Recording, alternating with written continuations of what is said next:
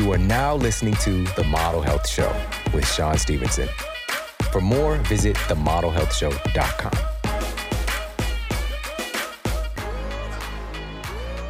Welcome to the Model Health Show. This is fitness and nutrition expert Shawn Stevenson, and I'm so grateful for you tuning in with me today. We recently crossed the 10 year anniversary of the Model Health Show, and I wanted to do something to help celebrate this moment and really just looking back on this time. And I want to put together 10 of my favorite moments from the past 10 years. This was hard. This was hard because there's so many moments that I'm thinking back on. And I'm so grateful for all of these moments and all these experiences. And specifically, I want to look at 10 guests. All right, again, super hard. And I'm not talking about favorite guests, I'm just talking about memorable moments. So this could be in the context of even where it was recorded. This could be something from the conversation. This could be a special behind the scenes story. But I put this together for you, and I think it's going to blow your mind. These 10 segments I'm going to share with you is going to add so much fuel and power to your day but not just that, moving forward, right? What can really change your thinking and your perception of yourself and the world around you and be more empowered right now we need that more than ever. And right now, I want to speak to you about the power of your thoughts and your words. Your thoughts are literally a creation. It isn't something external or something, quote, imaginary. It is a physical manifestation. There's a physical change happening in your brain and thus, the entire universe is being changed just within the power of your thoughts. And with that said, an outward or external manifestation of your thoughts is your words, and they both have immense power. How many times have you thought about something or thought about a person, for example, and suddenly you bump into that person or that person phoned you from out of the blue? Or how many times have you ever noticed that you spoke something into existence, right? spelling something out or casting a spell that is influencing what's happening in the world around you. We take these things for granted, but it's happening all the time. We are creators. If you look at this incredible field now, it's just grown so much and understanding quantum dynamics, right? Quantum physics. And the the fact that humans and really other species as well, but we just know from ourselves because we could talk to us. You might talk to your dog, but your dog really can't talk back. All right. My grandma had a cat, and the cat could say meow, meow. Sounds like it's saying mama, but not really. All right. But with humans, we can have these conversations, and we know that we are affecting the world around us. It's called the observer effect. Just with you focusing on a thing or being aware of a thing or witnessing a thing, you are affecting what that thing is doing. All right. This is real talk. This is what's happening in the world around us. This is how our reality is really constructed. Now, we take this stuff for granted. We're just living in it, stuff is happening, but we don't sometimes realize that we have agency to be able to influence what's happening in the world around us. And I'm telling you that we do. And this is part of this episode today is some of these people that are in my life today that have brought forth for you here on the Model Health Show. These were things that I would have never thought to be possible. You know, for example, Michael Beckwith. I remember sitting on my couch in Ferguson, Missouri, just trying to get by. All right. My mattress was on the floor. All right. And got this DVD passed around. It's a secret. It's a secret. It's a secret. That was the name of the DVD. It's called The Secret. And I had an instant connection. I don't know if it was what he said, how he said it, the the the person that was presenting the information, but it resonated with me. And instantly, there was a shift in my thinking. And from that point on, I began to study his work, you know, read his books, listen to his audio program, and just get more into his universe. And so he became a teacher for me from afar, somebody that I focused on. And through a sequence of what might seem to be absolutely astonishing and totally like I couldn't have painted this in the way that it unfolded, but we ended up meeting each other and connecting in Portugal, of all places. All right. I went from Ferguson, Missouri to speaking at one of the premier events, like international events with Mindvalley in Portugal. And he was speaking there as well. And that's where we connected. What? How? And not just that, when he met me, please understand, folks like Michael Beckwith, there are a lot of people vying for his time and attention, and rightfully so. And so, with that being said, to kind of cut through all that into where we have this friendship where he texts me all the time and sends me things, and we hang out together, we have meals together, we create content together, we've done so many events together. It's just like, how is that even possible? And I'm telling you, it's the power of our thoughts and the power of our words. And what you focus on expands. What you focus on, there's there's creation that is happening. And how it shows up, we can't really imagine sometimes, right? And that's the part that even as in his teachings, for us to let go of that part a little bit more. Let go of the, the reins of how. How's it gonna happen? Just get more clear on what we want and who we want to be and how we want to show up in the world. Now, it wasn't just this situation magically happened. I was doing things in the world to become qualified to be in that position, to qualify myself. And each day getting up and looking at ways that I can get better. That was really my modus operandi every day, just wanting to improve, just to get a little bit better, become a little bit better father, a little bit better husband, a little bit better teacher, a little bit better student, right? And just every day waking up with growth on my mind and service on my mind. And it helped to manifest this incredible relationship. Now, this is just one example of the probably at this point thousands. These things happen on a daily basis if you're paying attention. And most recently, this happened just like yesterday. At least once a week, there's a certain phrase that I say, all right? And it's from the movie The Love Guru right, starring Michael Myers. Now, The Love Guru, when I first watched it, it's kind of like a, a movie that is a parody of this movement, like with, you know, Deepak Chopra. Like, he modeled his character after Deepak Chopra significantly, but he's like this love guru, right? When I first watched it years ago, I was just like, what is this? Like, this is just so strange. It wasn't really that funny. Then I rewatched it a couple years later, and it was hilarious. All right. And whenever he would greet people, because a lot of these kind of aspirational spiritual movements have their own saying, right? It might be aloha, which aloha actually has a lot to do with breath and with presence. It might be namaste, right? But in this movie, the love guru, Mike Myers' character, he would say, Mariska Hargitay. Whenever he would meet somebody, Mariska Hargitay, right? It's kind of like his greeting, his like, I see you, the light in me sees the light in you, Mariska Hargitay. Mariska Hargitay is an actress, right? Well known for her appearance on Law and Order for many years as a star of that show, Mariska Hargitay, right? So it's it's somebody's name. At least once a week, I say that just in the context of me hanging out with Anne, my wife, and she might say something to me. And I, you know, instead of saying thank you, I say, you know, Mariska Hargitay. Why did Mariska Hargitay hit me up on Instagram? Right? Just like I couldn't believe Mariska, it said Mariska Hargitay has liked your post. I don't even be like looking at my stuff like that and just so happen to see it come in. And it's just like, that's that's crazy. Like that's just how, right? Of all the people in the unit, but it's something that I'm speaking. I'm literally speaking her name out loud, right? So again, I just want to remind you of the power of your thoughts, the power of your words, and to be more intentional and to start to think about your thinking and to, you know, really start to check yourself before you wreck yourself. Check yourself on these, what Dr. Daniel Amen calls automatic negative thoughts, right? And so when those thoughts come up that are self deprecating, that are self diminishing, that are disempowering, that are fear based, that we start to catch it. We start to pay attention. Just the awareness starts the process of change. This is not about being perfect. This is not about not having a negative thought ever. Negativity, what we put in that category of negativity, it's a part of reality and it, is good for us. Like negative things can help to direct our activities, our actions, our awareness, our decision making, right? It's not that quote negativity is is all bad, but when we're habitually thinking thoughts that diminish us, that push us away from joy and happiness and empowerment and health.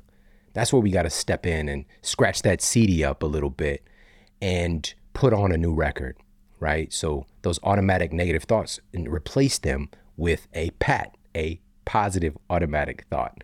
But it takes time, it takes work. And first and foremost, again, it takes our awareness. And so, again, I just wanted to direct you to that as we get into this very, very special episode. Again, celebration. It's a celebration.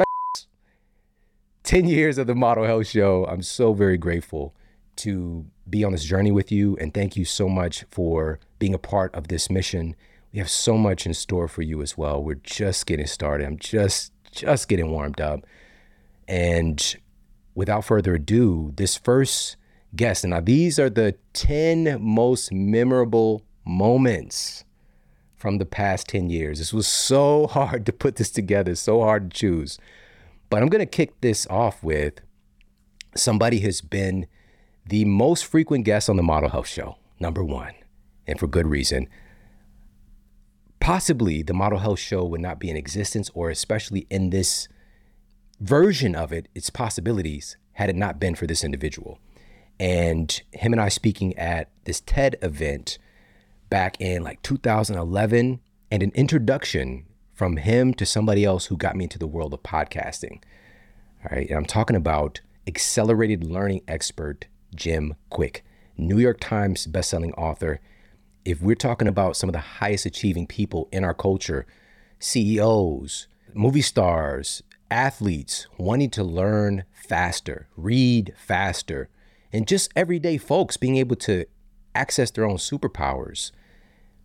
That's what Jim Kwik is all about. And he's coming from a place where he had learning disabilities and to be the go to person for actors to, to learn their scripts faster, for CEOs to stay on top of information, and to be a world leading teacher in speed reading and many other subjects with learning. Like it's something really, really special. And he knows his stuff. But this particular moment, and why this stands out for me in the 10 year history of the Model Health Show, this was actually recorded in New York City. All right. So being from Missouri and having Model Health Show studios now here in LA, I was in New York doing some media. All right. I think I was maybe doing the Dr. Oz show or something like that. And I was like, I'm going to be out here in, in NYC. Let me connect with my guy, Jim Kwik, who's living out there at that point. And also, I did a show there with Dr. Lisa Mosconi from NYU on the same day. And we booked this recording studio where a lot of bars get laid down, all right, where a lot of historic rap songs have been recorded. We're talking Biggie Smalls has been in that space. Biggie, all right?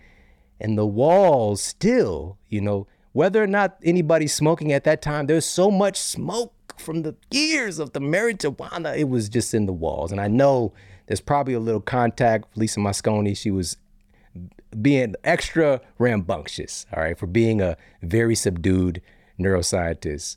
Uh, but my guy, Jim Kwik, under any conditions, contact high or not, he's going to be delivered. He's going to be at another level. And so to kick things off, this is one of my most memorable moments here in 10 years of the Model Health Show. And this is conversation with my good friend, truly, my truly good friend, accelerated learning expert, Jim Kwik. In this segment, he's going to be sharing with you how the power of a single idea or a single shift in thinking can change your life. Our life right now is a reflection of our thinking because how we think determines what we focus on, it mm-hmm. determines how we feel, it determines uh, what we do. And right. so really the sum of our thinking really reflects our day-to-day life in our in our relationships, in our health, in our habits, in our career. You know, I always thought it was interesting back in school, they teach you more what to think, but not how to think. Right, right. And I think that's one of the big challenges in a world where everything is being outsourced overseas, you know, jobs, mm-hmm. right? Or it's being automated. Uh, there's software that could do a lot of, you know, left brain jobs, or there's, uh, you know, something like artificial intelligence.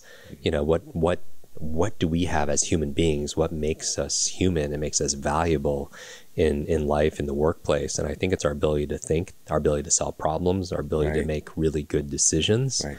um, but i think but i think um, it's one of those things people take for granted because we're not just conscious of our thinking they say we have an average of what 60000 thoughts a day The challenge is 95% of those thoughts are the same thoughts we had yesterday and the day before that. Mm-hmm. So, how do we create growth? How do we stretch ourselves um, to new levels? And um, so I love this because I feel like you make one little distinction in the way you think differently. And there's a Oliver Wendell Holmes quote that says, "A man's, you know, a mind once stretched by a new idea, never regains its original dimensions." Mm. And so I want people to be able to think in a way that makes them more productive, Yeah. allows them to perform better, allows them also greater peace of mind Yeah.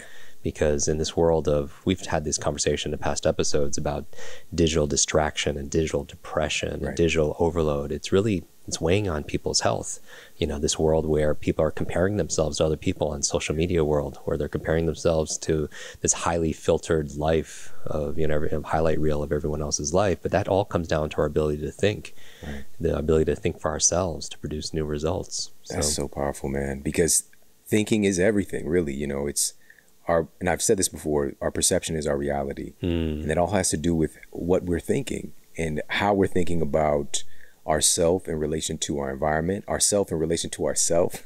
yeah and so I think it's of the utmost importance for us to really understand our thinking a little bit more. And that's why I'm really happy to have you on today. But also, how can we optimize our thinking? You know, so one of the first things I want to ask you about has to do with decision making, because that's a mm. big component of our thinking that has a huge impact on the results we get in our lives. So, what are some of the new insights, some of the things you've been coming across lately in teaching in regards to decision making? Yeah, I, I can't think uh, exactly that. That our life is a reflection of all the decisions, the sum total of all the decisions we made to this point.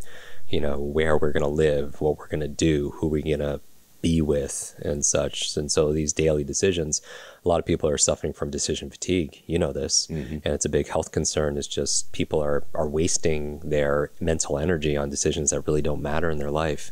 And really, I think it comes down to I, I tweeted this a few years ago. I said, the most important thing is to keep the most important thing the most important thing.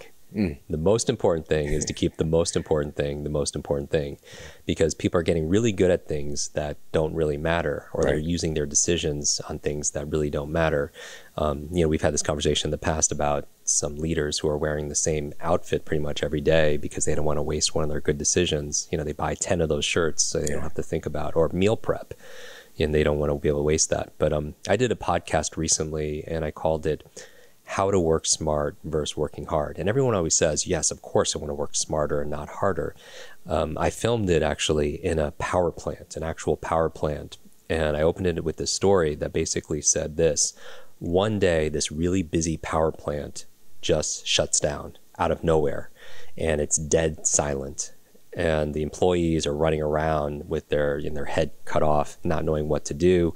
The operations manager, you know, after hours doesn't know what to do. Nobody can solve the problem. So the operations manager picks up the phone, calls a local technician, and luckily the technician was in the area, and he says, "You got to help me. You know, we're losing all this business. You know, time is money. We're going to shut down. Please save us." The, he was like technician's like, "You're lucky. I'm right around the corner." He shows up, and he walks around the uh, the power plant, and he goes to one beam. Now, this power plant is full of different beams, right? And on those beams have all these different electrical boxes. And he goes to one specific electrical box, and he takes out a marker and he puts a big X on it. And he opens up the box, and inside, as you would expect, there are bolts, there are wires, there are screws. Out of all of that, he goes to one specific screw. He turns it not a quarter of an inch, and then bam, the entire power plant lights up. Hmm. And the technician's like, Thank you so much. You saved the day. You saved our business. How much do I owe you? And the technician looks at him and he says, That will be $10,000. And then the operations manager was like, You must be crazy. You were here for five minutes. All you did was turn one screw. Any of us could have turned that screw. He's like, Give me an itemized bill. And he's like, No problem. Technician reaches in his back pocket, takes out his notebook, scribbles on it for a second, tears out the page, gives it to the operations manager. The operations manager looks at it and says, I understand. He goes to his de- desk, takes out his checkbook, writes a check for $10,000, hands it to the man. And you zoom in on that bill and it says this turning screw, $1. Knowing what screw to turn, $9,999. And my message to everybody who's listening is not that you have a screw loose. Is it's really it's two things. Number one, we live in the the knowledge economy where it's knowledge is not only power, it's profit, right? Specialized knowledge. That's why I love your show. And I learned so much because it's not just the have and have nots, it's those who know and those who don't know. Mm right? Than those who know wellness and optimization and human performance, and those who just don't know better. And so there's that gap, and that's why I dedicate my life to accelerated learning. But the other reason I tell this story is not only so you could be an expert at what you do, is that there are usually one or two screws. You know, there's one beam, there's one box, one or two screws that really are what I call a, a focal point. Mm-hmm. A focal point. It's one or two things. They call it. Other people have called it a lead domino right? One of the first early dominoes you hit and it knocks down other things.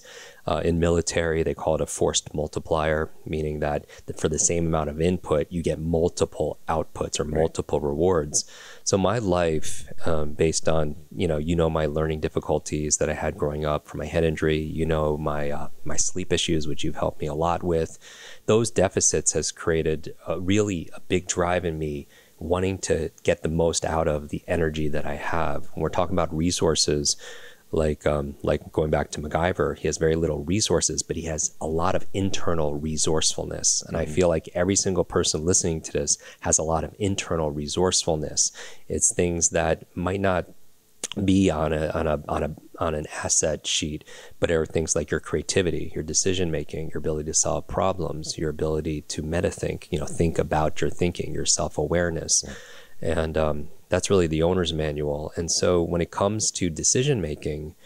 I'm really excited about this because, again, if you could just think about some of the bad decisions we've made in our life and the cost that it's had for us, um, I'm a big proponent on, you know, we've had this conversation about mistakes.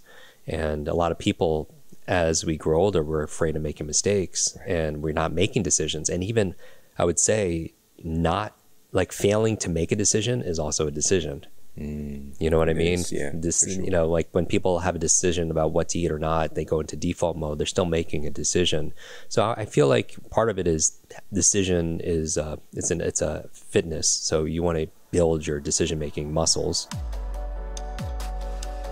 All right, I hope that you enjoyed that first segment. Again, these are the 10 most memorable moments from the past 10 years of the Model Health Show. A decade, a decade, decade, decade, decade. Sounds longer than 10 years. And this was very, very difficult to choose from, but there was a couple people was automatic. One of them, I already mentioned in the intro to the show, is Dr. Michael Beckwith, best-selling author and founder of Agape Spiritual Center here in Los Angeles. And one of the most memorable moments with Michael Beckwith was him being here and my very first guest at Model Health Studios here in LA. It's part of the reason that I moved here is to create epic moments like this and to hear his insights and just telling you like again knowing somebody who firsthand he's about that life all right. Michael Beckwith, through and through, is a incredible human being, willing to stand up for what is just. And he's just so insightful and a wealth of knowledge. And so, without further ado, enjoy this powerful wisdom from Dr. Michael Bernard Beckwith. So, oftentimes, people are just casual with their conversations not understanding that they're actually setting something in motion. You know, oh, my poor back. Oh, I don't like this person. Uh, you know, gossiping, uh, talking bad about themselves, even. They're setting things in motion. You know, so I like to say, I don't want to say what I don't want to experience. You know, I'm only, I want to say what I want to experience. So I'll, I'll, I'll say it's a magnificent day. Life is good. You know, there's a way out of this. There's an answer to this issue. There's a solution somewhere. You know, I'm going to stay there until that becomes flesh. But it's it's practice because individuals, particularly now, people have normalized negativity. They've made fear popular. you know what I mean? And and that's become you're an oddball if in fact you're operating at a different level. They think you're just weird. you know. And so you'd rather be an oddball in a crazy world than to be normal in a crazy world, you know. Yeah, but but I, I, I always caution people, you know, and I'll, I'll check people with, with me. I say, well, wait a minute. You know, there's unlimited good here. Just because you can't see it doesn't mean it's not here. Mm. There's unlimited possibilities. Don't block yourself in to what your mind thinks is possible. This is the only way that some good is going to come into your life. It becomes that's blocked. No good's going to come in. Infinite ways. Infinite ways can miracles can happen. Your mind will call them miracles, but they're just demonstrations of truth. You know, so why block yourself in? Just just stop it. Just say you don't know how it's going to happen right now. You're available to it. Let's see what happens. Let, let the universal presence, through its laws, shock and surprise you. Mm. normalize that. Right, normalize that. Oh, yeah. You know, I, I'm literally just still ruminating on normalizing fear. Yeah. You know, that's it's a system within us that, of course, has provided us value over our evolution for sure. But today, to live in that state habitually, it, we've never we, we're not wired up to live that way. We're not designed to be that way. And so, even with so many folks having their aspirations, goals, you know, everybody listening right now has incredible potential to achieve things beyond our wildest imagination. Right. But I think so often, and fear being a big driving force of this, we get caught up in what if instead of what is. Mm-hmm. So, how do we go from what if to what is? Yeah. Well, what if can also be used positively. You know, what if everything works out? Cool. You know, what if I have more than enough money? You, you can go there and you'll get to what is. Because what is, is that right here and right now, all of the power, all of the presence, all of the intelligence, all of the love, all that is, is already here. It's already here. It may be latent within us, but it is here. And as we begin to think like that and, and contemplate that truth, our frequency rises. We begin to hang in that in that awareness. Now, what has happened is that individuals have normalized fear, which means their attention is more on what they don't want than on what they do want. So what people don't understand is that anything you don't want, you're having a relationship with it. It's existing hmm. and you're not wanting it. And so people walk out, I don't want to be broke. I don't want to get sick. I don't. I don't want to correct the Rona. Collect. I don't want to catch the coronavirus. I don't want to. I don't want to. So in that moment, if I don't want to, the law doesn't distinguish between what you want and don't want. It only knows what you're interested in. And so if you're interested in not getting robbed, not getting poor, not catching a disease, you're in relationship with that. And then that's what you manifest. Now it may not you may not manifest that exactly, but your body temple doesn't know the difference. You'll still produce toxic chemicals, mm. immediate toxic chemicals, immediate create the condition for disease. Uh, so I teach people you don't, you, know, you get what you want or don't want. The law doesn't differentiate. So stop placing all of your attention on what you don't want to happen and begin to place your attention on what you like to see unfold in your life. Begin to describe it. You know, the law says, you know, you, you don't you don't describe what you see, you see what you describe. So if, if you're living in a in an accurate description of possibility, then the law starts to bring that into manifestation. You see. And and now most people people should be taught this in elementary school. Yeah. You know, but instead you know, we have the nefarious forces that keep people in fear, you know, and, and keeping them all pumped up about what to be afraid of next. Oh, the Russians. Oh, Corona. Oh, aliens. Oh, whatever, whatever it is. People, people are nervous. You know, we're not meant to be like that. We are, we are, we are an absolute reflection of the entire cosmos. What do we have to be afraid of? There's no such thing as death.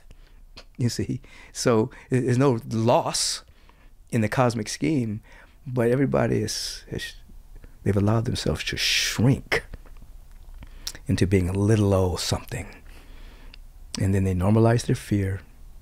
You know, Shakespeare said, "A coward dies a thousand deaths." Mm. Constantly even before anything even happens. They've rehearsed all the negative stuff. you know, it's not funny, but it is kind of a comedy, you know, what human beings do to themselves. What I see is that we're in the middle of a great awakening, you know, and you're seeing the crumbling of the old paradigm and you're seeing the emergence of what's happening new, both being both in the same space in the same time. Know, Newtonian physics that can't exist. You can't have two objects in the same space, same time. But in quantum reality, you can have everything in the same space at the same time, but they're vibrating at different levels. So you have the old paradigm fear, fear, fear, fear, worry, worry, worry, worry, lack, limitation, scarcity, not enough, not enough jobs, not enough this, not enough that. That's not real. That's made up, you know. And so what's happening is is a crumbling of the old where people are going to be forced to really get a sense of who they are and, and, and stop leaning on external things like governments and politicians uh, and things of that particular nature. All right, I hope that you enjoyed that segment. We've got so much more to come. And what's been so cool is that for this 10 year celebration, I've had some of my colleagues chiming in and sharing special gifts to help celebrate this 10 year mark. And one of the organizations that has been supporting the Model Health Show for the longest is the good folks at Organifi. And to help celebrate the 10 year anniversary, not only are they giving you 20% off their daily energizing stack of red juice and green juice, but they're also going to cover your shipping costs and give you free shipping. But this is for a limited time. Right? This is for a limited time. Now, the green juice formula, one of the highlighted ingredients is spirulina, which is one of the richest sources of something called phycocyanin. Phycocyanin is one of the few nutrients ever discovered that's capable of stimulating the production and release of stem cells. It's called stem cell genesis. And it's also one of the most chlorophyll rich foods ever discovered. And also, its cousin, chlorella, is in the green juice formula as well. And both of these, looking at the chlorophyll content, is one of the most well noted and peer reviewed data to be effective in helping to reduce the incidence of hypertension. All right, so so many great benefits there. And what do stem cells become, by the way, with this phycocyanin? Stem cells become whatever your body needs. All right, so if we need regeneration of our muscle tissue, of our bones, of our meniscus, stem cells have to be there to help to regenerate those tissues. Our heart cells that get damaged, that's how remarkable this is. And the red juice formula, oh my goodness, come on. We're talking about the most antioxidant rich superfoods ever discovered, right? So we've got acai in there, we've got reishi in there, we've got blueberry in there, we've got beet in there.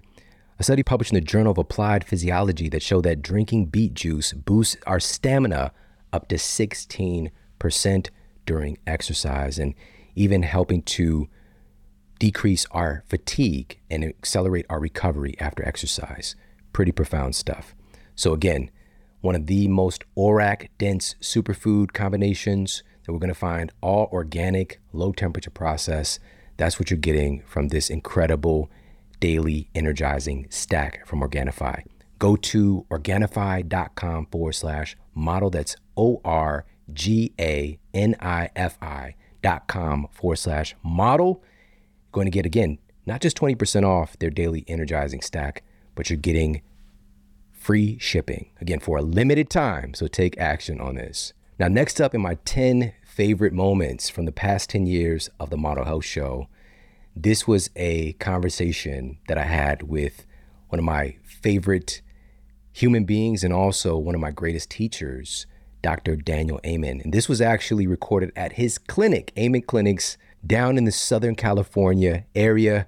And this was after doing his show called Scan Your Brain. So I did a brain scan, I had a SPECT imaging scan done, looking inside, taking a look at my brain and getting this incredible information and feedback of what's happening upstairs for me, and also being able to optimize my brain and my health, which is something he's done for. He has literally hundreds of thousands of brain scans. He has the largest database in the world.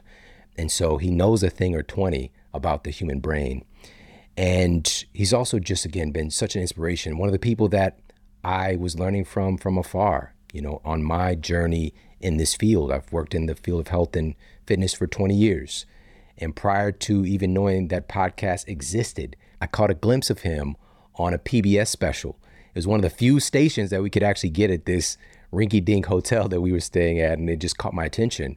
And I was just like blown away that there was this classically trained physician, psychiatrist, double board certified, who's saying, you know what, in our field of psychiatry, we are doing a disservice because we're not actually looking at the organ that we're treating for our patients. We're basing our diagnosis and our treatments off of a conversation.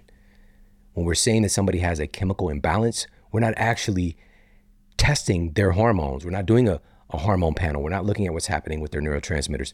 This is simply using, quote, standard of care and throwing out catchphrases without much scientific backing to affirm why we're treating people the way that we're treating people.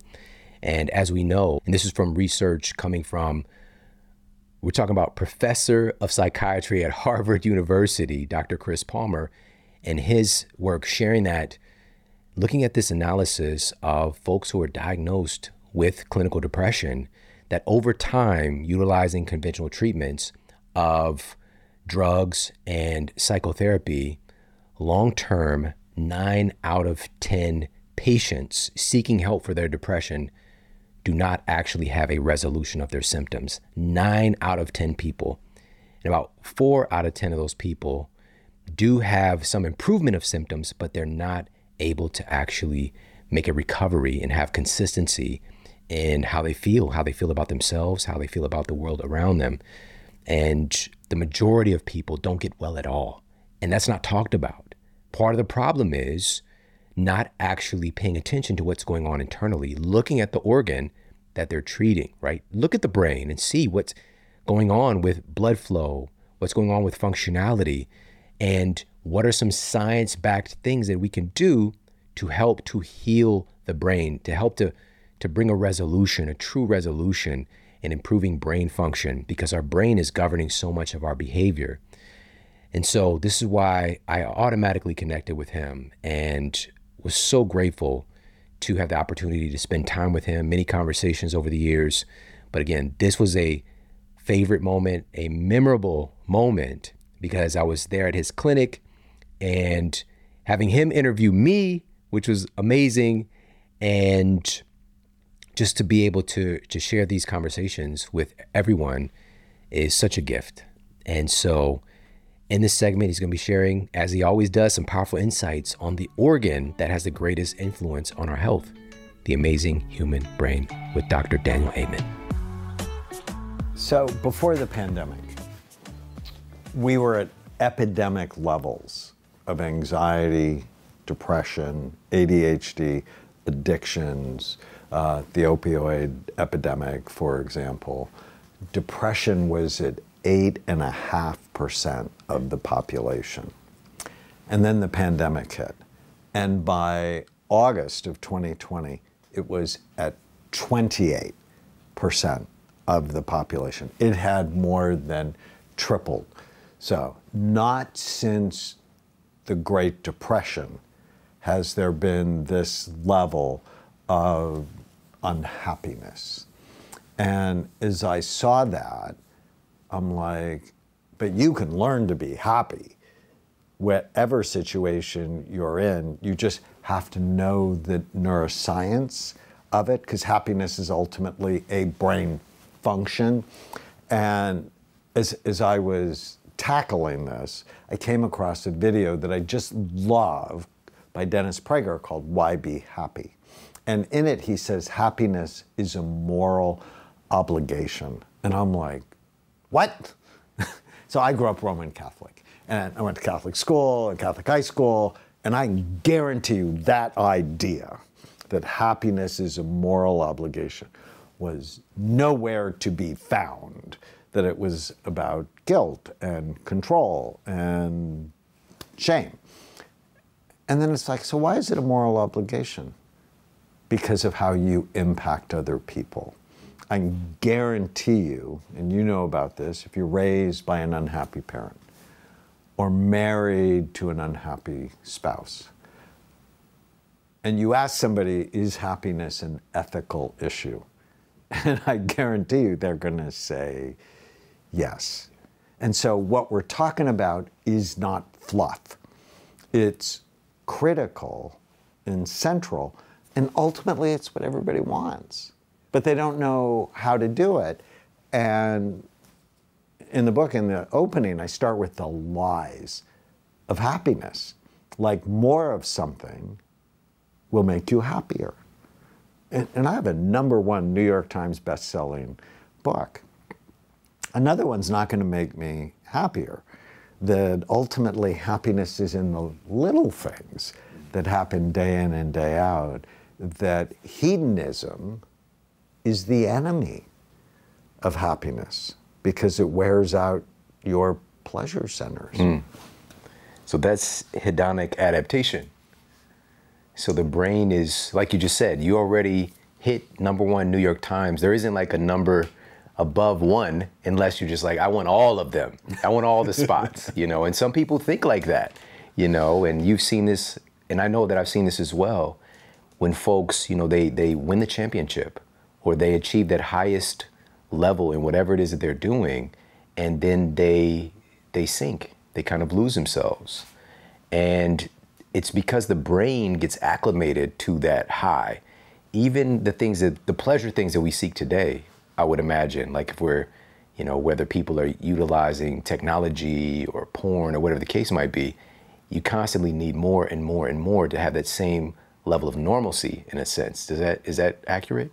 there's a neuroscience of happiness. And the area in your brain that feels pleasure is called the nucleus accumbens. And it responds to a number of neurotransmitters, but primarily dopamine. And when dopamine hits it, you go, oh, I like that.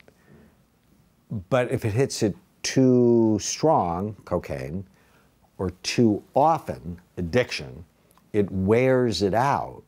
And then you need to engage in that behavior not to feel high, but to feel okay.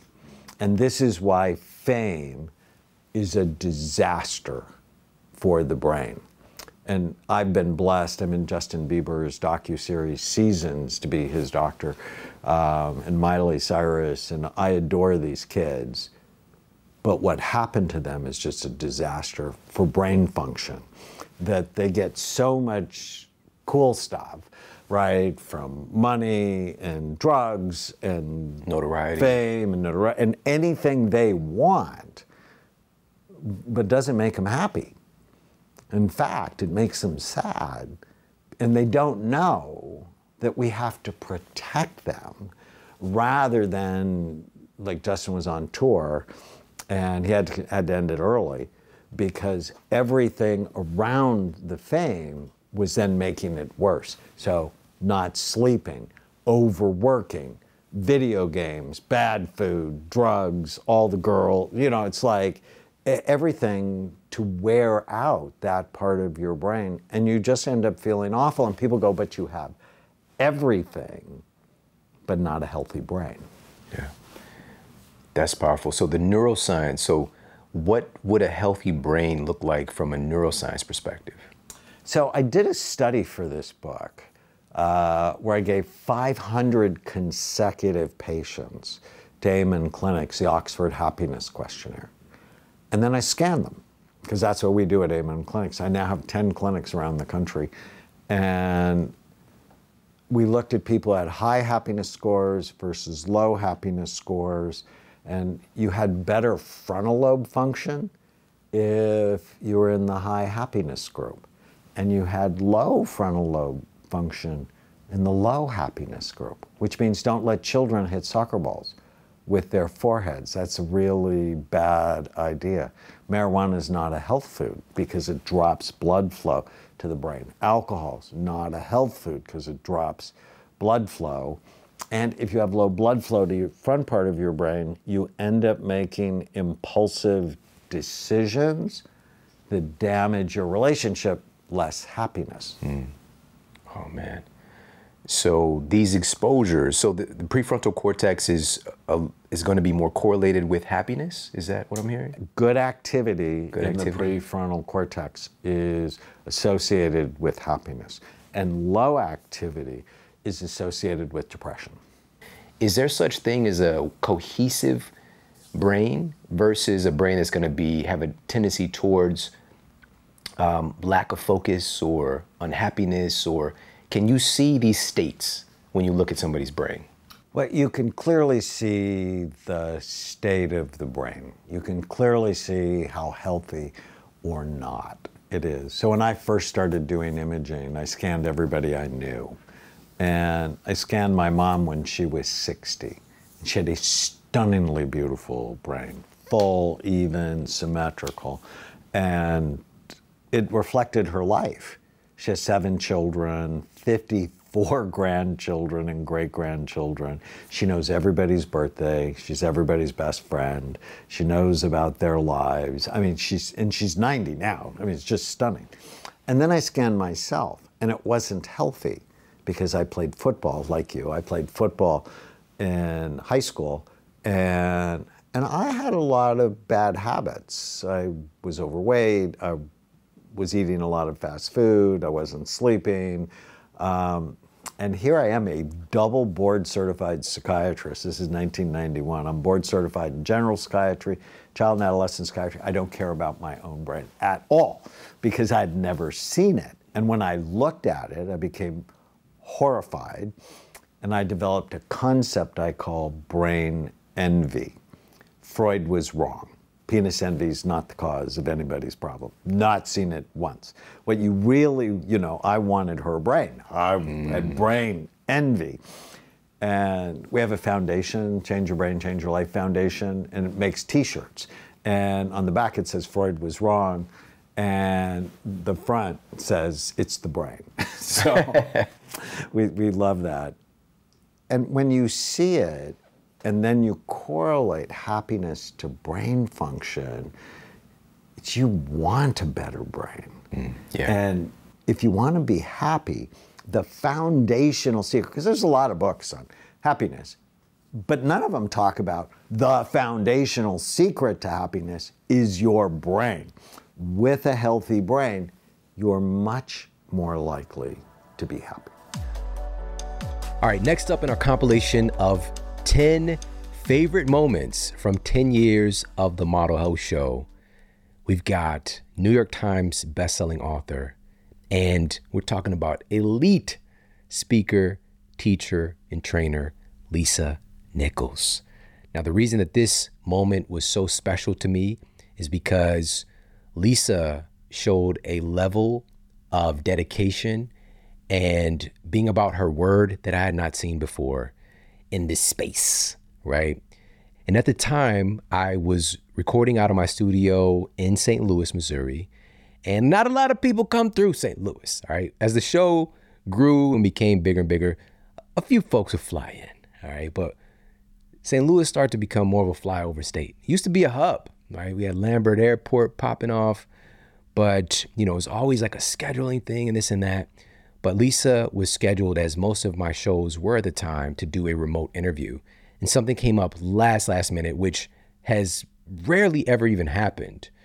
And rather than her saying, you know what, I'm sorry about this, let's reschedule, she said, if you can make this adjustment for me, I'm going to fly in and see you. I'm not just going to reschedule, let's do this remote. I'm going to come see you because I understand how valuable your time is. I understand how valuable this show is and I want to show up for you. And she didn't have to because for me, Lisa Nichols, again, this was probably about five years ago, superstar, outrageous. All right. And so for her to come in and for me to have a couple of family members that were also very inspired by her to be able to sit in and experience what happened in that studio, oh, so incredible, so incredible. And so this is why it made this list of my 10 favorite moments from the past 10 years of the Model Health Show. And with that being said, let's check out this life changing inspiration from New York Times bestselling author Lisa Nichols. My job, your job, is to get up and like you. And every other like on Facebook is bonus. but you Yeah. liked you first. And and I think the journey to liking you, the journey to getting to that place, that's where where everyone's seeking. That's what people seek when they step on my campus. That's what people seek and, and ideally we watch people get to that point when they've studied with us for a while. And what that looks like is if you want to know my opinion, the first thing to do is to become whole and complete with every decision you've ever made because we're we're holding ourselves hostage to our past decisions, actions, behaviors, the things we did that we felt we shouldn't do and the things that we felt we should have taken a leap on that we didn't take a leap on. So one, become whole and complete with all of your past decisions because when you know more, you do more. And you made all your decisions based on what you knew at the time. And you can't measure the man or woman you are based on the decision you made back then based on what you know now. You didn't know then what you know now. If I knew then at 29 what I know now at 51, excitedly my 51, I wouldn't have made those decisions. But I knew what I knew. And so I did what I did based on what I knew. So one, become whole and complete with your with, with all your decisions. Two, recognize that forgiveness is not about pardoning anyone else in your life. Decision is about opening up more internal real estate for love and possibility in yourself. So I think forgiveness of yourself and forgiveness of others. So if you ask me the two things, one is to become whole and complete with your decisions and your actions from 20 years ago. Become whole and complete with those because you knew what you knew. That's why you did what you did. And two, recognize that forgiveness it's not about pardoning a behavior. It's not about giving. Um, it's not about giving acceptance to what occurred. It's about opening up more real estate in your body, in your heart, and in your soul for what's possible in the future. Because two things can't occupy the same space. So where there's hate, anger, shame, blame, there cannot be love and possibility those two things, if you just focus on those two things, yeah, I can give you a list of 12 things, but those two can keep you busy. Right, So yeah, laser yes. focus. We're, we uh, we often operate like a floodlight, trying to cover a whole lot of ground when we should op- operate like a laser. Let me penetrate this. Let me master this. Let me heal this. Let me go back. When I decided to heal my to uh, forgive my son's father, that's all I worked on for a year. That's every exercise I did was about him because I didn't want to keep touching it for the next 10 years. Mm-hmm. Now I have a beautiful relationship with him. I spotlighted him at my conference. I call, you know, he calls me on the phone. I tell him call from prison. He calls me on the phone. I Oh, put him on the mic system. I spotlight him. He's written 14 books in prison. Like now I use him as the model example for get it done no matter where you are. Yeah. You know, because I did the work. I forgave myself. I I was in an abusive relationship where my fiance at the time picked me up and threw me three feet across the room. And then he choked me until I passed out. 13 years later, I ran into him at a conference. I used to, w- couldn't go to his state. I was so afraid that I would run into him. And he's 6'9, 310 pounds. He was huge. So he was physically um, uh, um, Imposing. imposing uh, as well as physically imposing in my life. And I did the work on him. I did the work on him for nine straight years. Nine straight years. So when I ran into him, not ran into him, he came to my conference, so it was very intentional. Um, he came to ask for my forgiveness. And I said, I needed to give myself life. So I forgave you a long time ago for me. So you just need to forgive you because I already did the work. I had no angst or energy or anger around him. I felt a little uncomfortable, but I had no, there was no residual anger because I love, I had to fall madly in love with Lisa.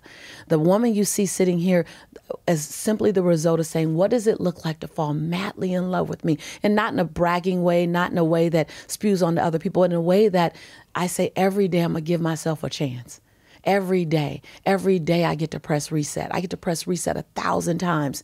And when I get to 999, I get to press reset on the reset button. And, and what happens if I did that? And so you're right, valuing who I show up to be means um, pardoning myself from all my choices that I've been judging and I've had shame around. And then it also means forgiving myself and others um, for the times in which their actions didn't align with their heart. And I, I think it's those two things, accepting and, and, and forgiving. And those have been the two biggest things in my life. All right, now I cannot have a compilation of my favorite moments without having the person who's probably been the most influential person on my thinking as a scientist. And the person I'm talking about is cell biologist and pioneer of epigenetics, Dr. Bruce Lipton. I've been studying Bruce's work for many years and to be able to feature him, it was one of my goals when I started the Model Health Show was to be able to share his knowledge with as many people as possible. And with epigenetics really shifting the way that our culture is looking at human health because for a time there, science was so focused on uncovering genes that are causative of certain diseases. And if we can edit these genes, if we can eliminate and target these genes and have gene therapies, then we can eliminate all disease. How has it worked out for us? Because the technology is there. But what Bruce has been bringing forth is that we don't have genes that are causative of diseases. Epigenetics shows that our genes have a huge variation in the way that they can be expressed, that they can be read based on environmental inputs and based on, most importantly, the most influential input is the way that we're thinking. Because your thoughts literally create correlating chemistry in our bodies. Your thoughts change everything about what your cells are doing instantaneously. It is not some small thing. And so we started this episode off talking a little bit about that and how powerful our thoughts are, but we don't think about that. The most powerful pharmacy in the universe is the human brain because it's creating not just drugs on tap or chemistry on tap, it's not just bioidentical, it is designed for you in you based on what you're thinking. And so his epic, I mean, mega hit best-selling book, The Biology of Belief, he really unpacked and broke down how important it is to be aware of our thoughts and our beliefs because our beliefs do in fact create our reality. Not just that, the reality that we're experiencing within our bodies and our physical health. Right? So we might have genes that are associated with certain diseases, but not causative. If we're talking about true genetic defects, we're talking about less than half of a percent of health outcomes are from true genetic defects. Yes, it is a thing, but it is an incredible minority when looking at the epidemics of health issues that we're experiencing today as a culture. Many of these conditions were not things that we were born with, these were things that were onset or turned on later in life based on our choices, based on our lifestyle, and based on, again, our beliefs, because our beliefs guide our behaviors. And so during the pandemic craziness, Bruce Lipton, Dr. Bruce Lipton, cell biologist, was one of the primary people that I reached out to, that I sought counsel from in the context of this very strange phenomenon that our society was experiencing.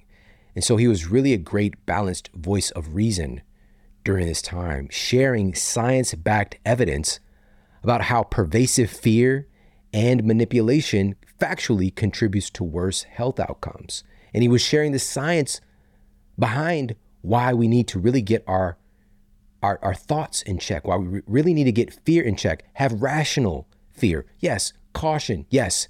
But to be inundated with fear and manipulation is a whole other story. And how does this show up? A study that was published in the peer reviewed journal Brain Behavior and Immunity investigated the dynamics of psychoneuroimmunology in COVID 19.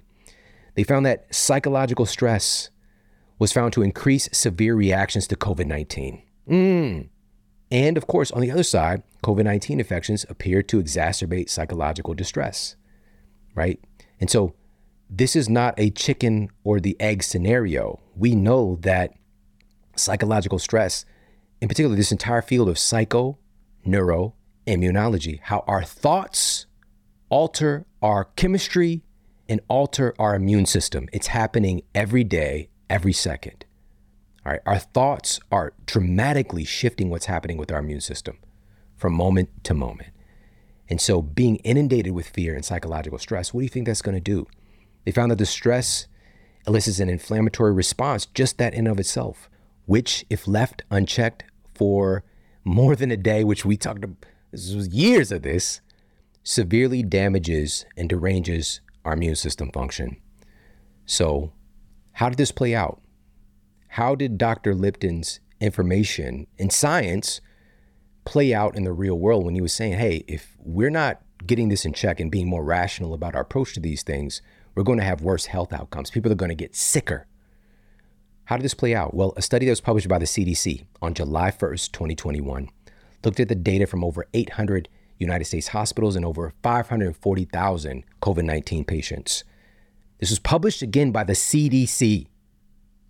But it's as if no one in the know actually looked at this data because it was so shocking and it spoke right to what the real problem is. The researchers found that, again, huge data set of people. The number one risk factor for death from COVID 19 was obesity. Yes, that is something that we knew, but it was not addressed. It was not posed or positioned as something that we can do something about. It's just victim, right? Obesity, yes, we found out, okay, yes, yes, it is a huge risk factor for death, yes. We know that one. But the second leading risk factor for death from COVID 19 was anxiety and fear related disorders. That is the exact phrasing from the CDC. The number two risk factor from dying from COVID 19 is anxiety and fear related disorders. Fear can literally kill us. And there's a reason why. So, this is why this moment was so special and such a memorable uh, experience. And this some this stuff is not going to be, you know, all sunshine and roses, but it's creating a fertile ground for growth and for what do we do now moving forward? What kind of what kind of fruits are going to to start to grow now as a result of what we've been through? Are we going to learn from this past experience? Are we going to start to reorient ourselves and our position in nature and in reality? Are we going to start to change the way that we're seeing ourselves and the world around us? Are we going to stop letting the media influence with their idiocy what's going on within our own bodies and our own minds and our perceptions? Are we going to be more rational and logical and not just superficially kind and thoughtful and checking our biases, but proactively, even with people that we don't agree with, right? And so, again, this is why this is one of my favorite moments is having this conversation with Dr. Lipton in the height of the craziness. And in this segment, he's going to share the truth about stress, disease, and how your perception controls your health outcomes.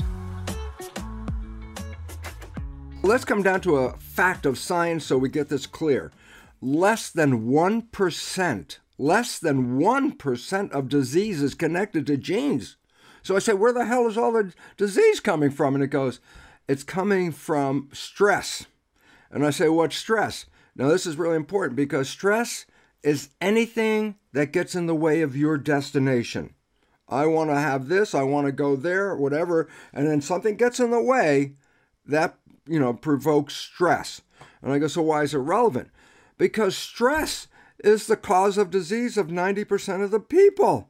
And I say, why is that relevant? Again, that's not genetic, that's a perception.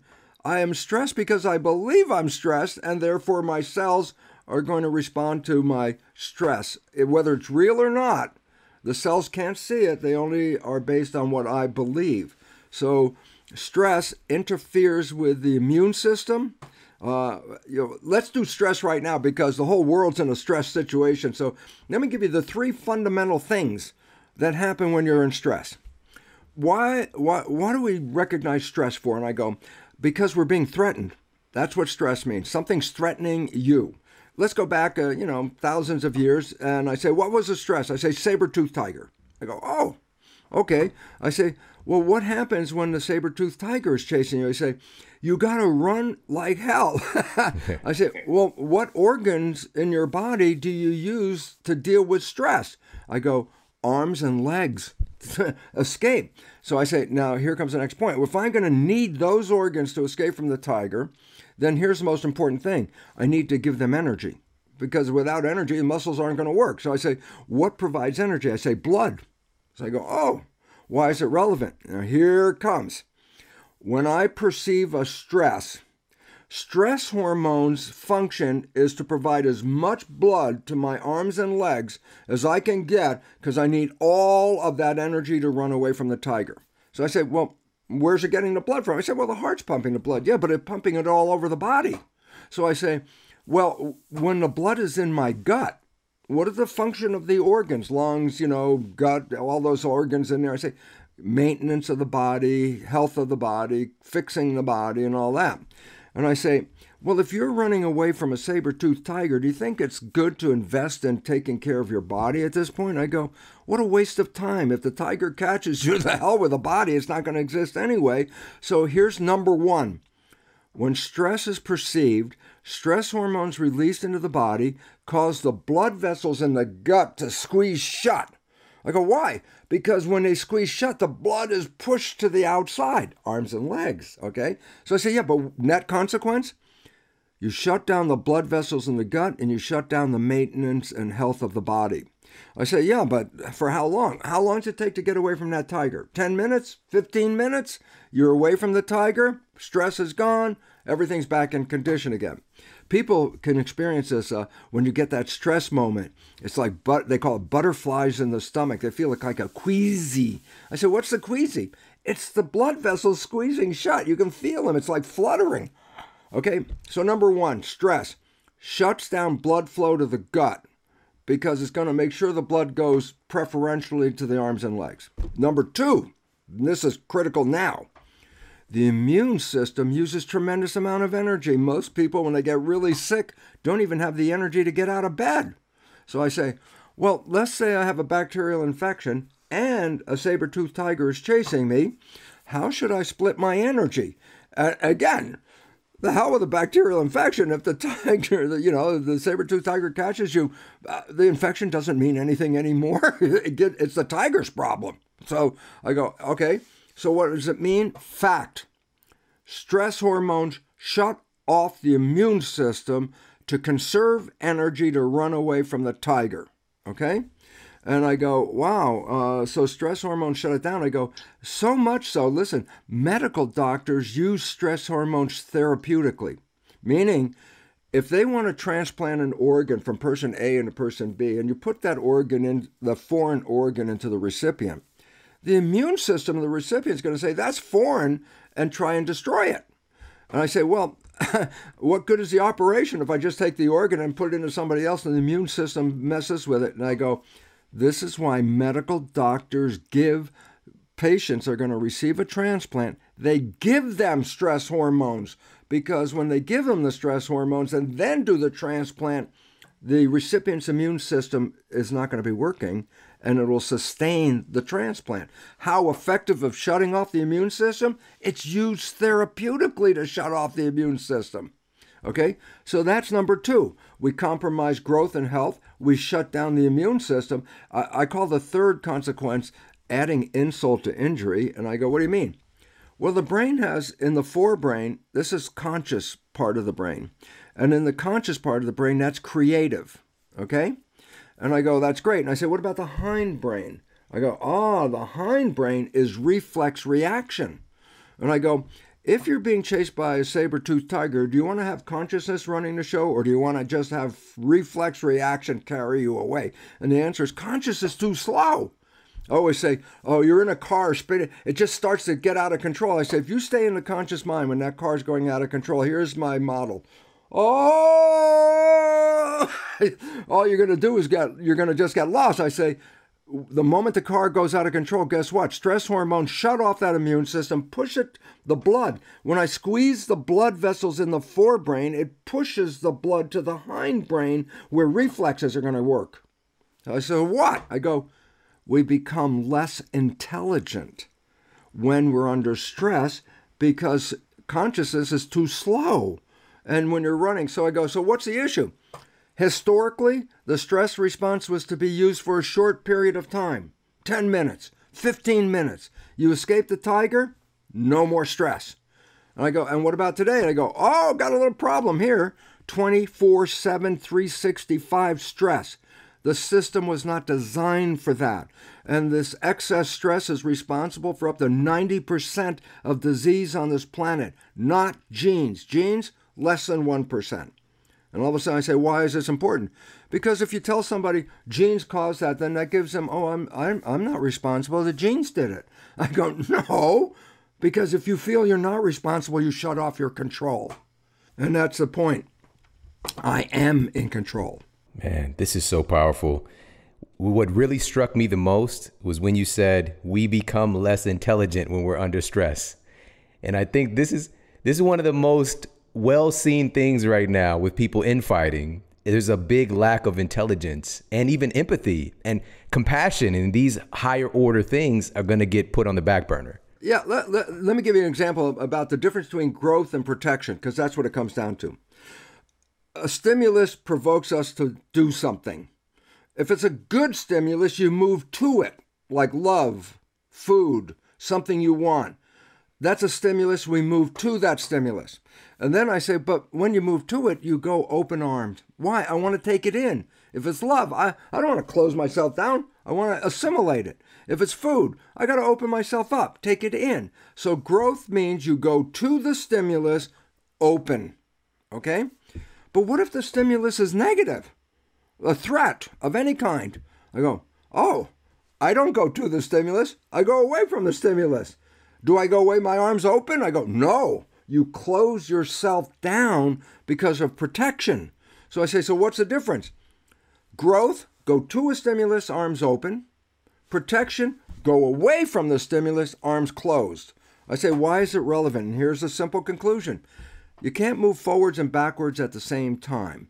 You can't be open and closed at the same time. So basically, it says if you're in a stress mode, you've shut your system down and growth shut down, and, and you know that's okay for a very short period. But if it's chronic, you've killed yourself essentially. Uh, and and I say, so why is it relevant? I go, look at today's world. Every time you turn on TV, be afraid, be very afraid, go hide in your house. And I go, wow, that's as scary as hell. I say, why is it relevant? I am getting stress hormones dripping into my system every time I watch that damn TV. I'm getting stress hormones when I read a paper, go and surf the internet. I go, and what is that doing for you? And I say, it is compromising your health. I go, oh. I say, that's where disease comes from. Not from the genes, but you shut yourself down. And then, as I said, you become less intelligent. Then what do you do? Defer to the boss. Who's the one that's going to protect me? Whatever they say, I'm going to do. Why? I'm not thinking. I'm just going to do what they say because they know I don't know. I go, oh my God, have we just screwed the world big time? I go, why? Because the planet is on 24 7 stress. Any compromises to your health have compromised your immune system. Okay?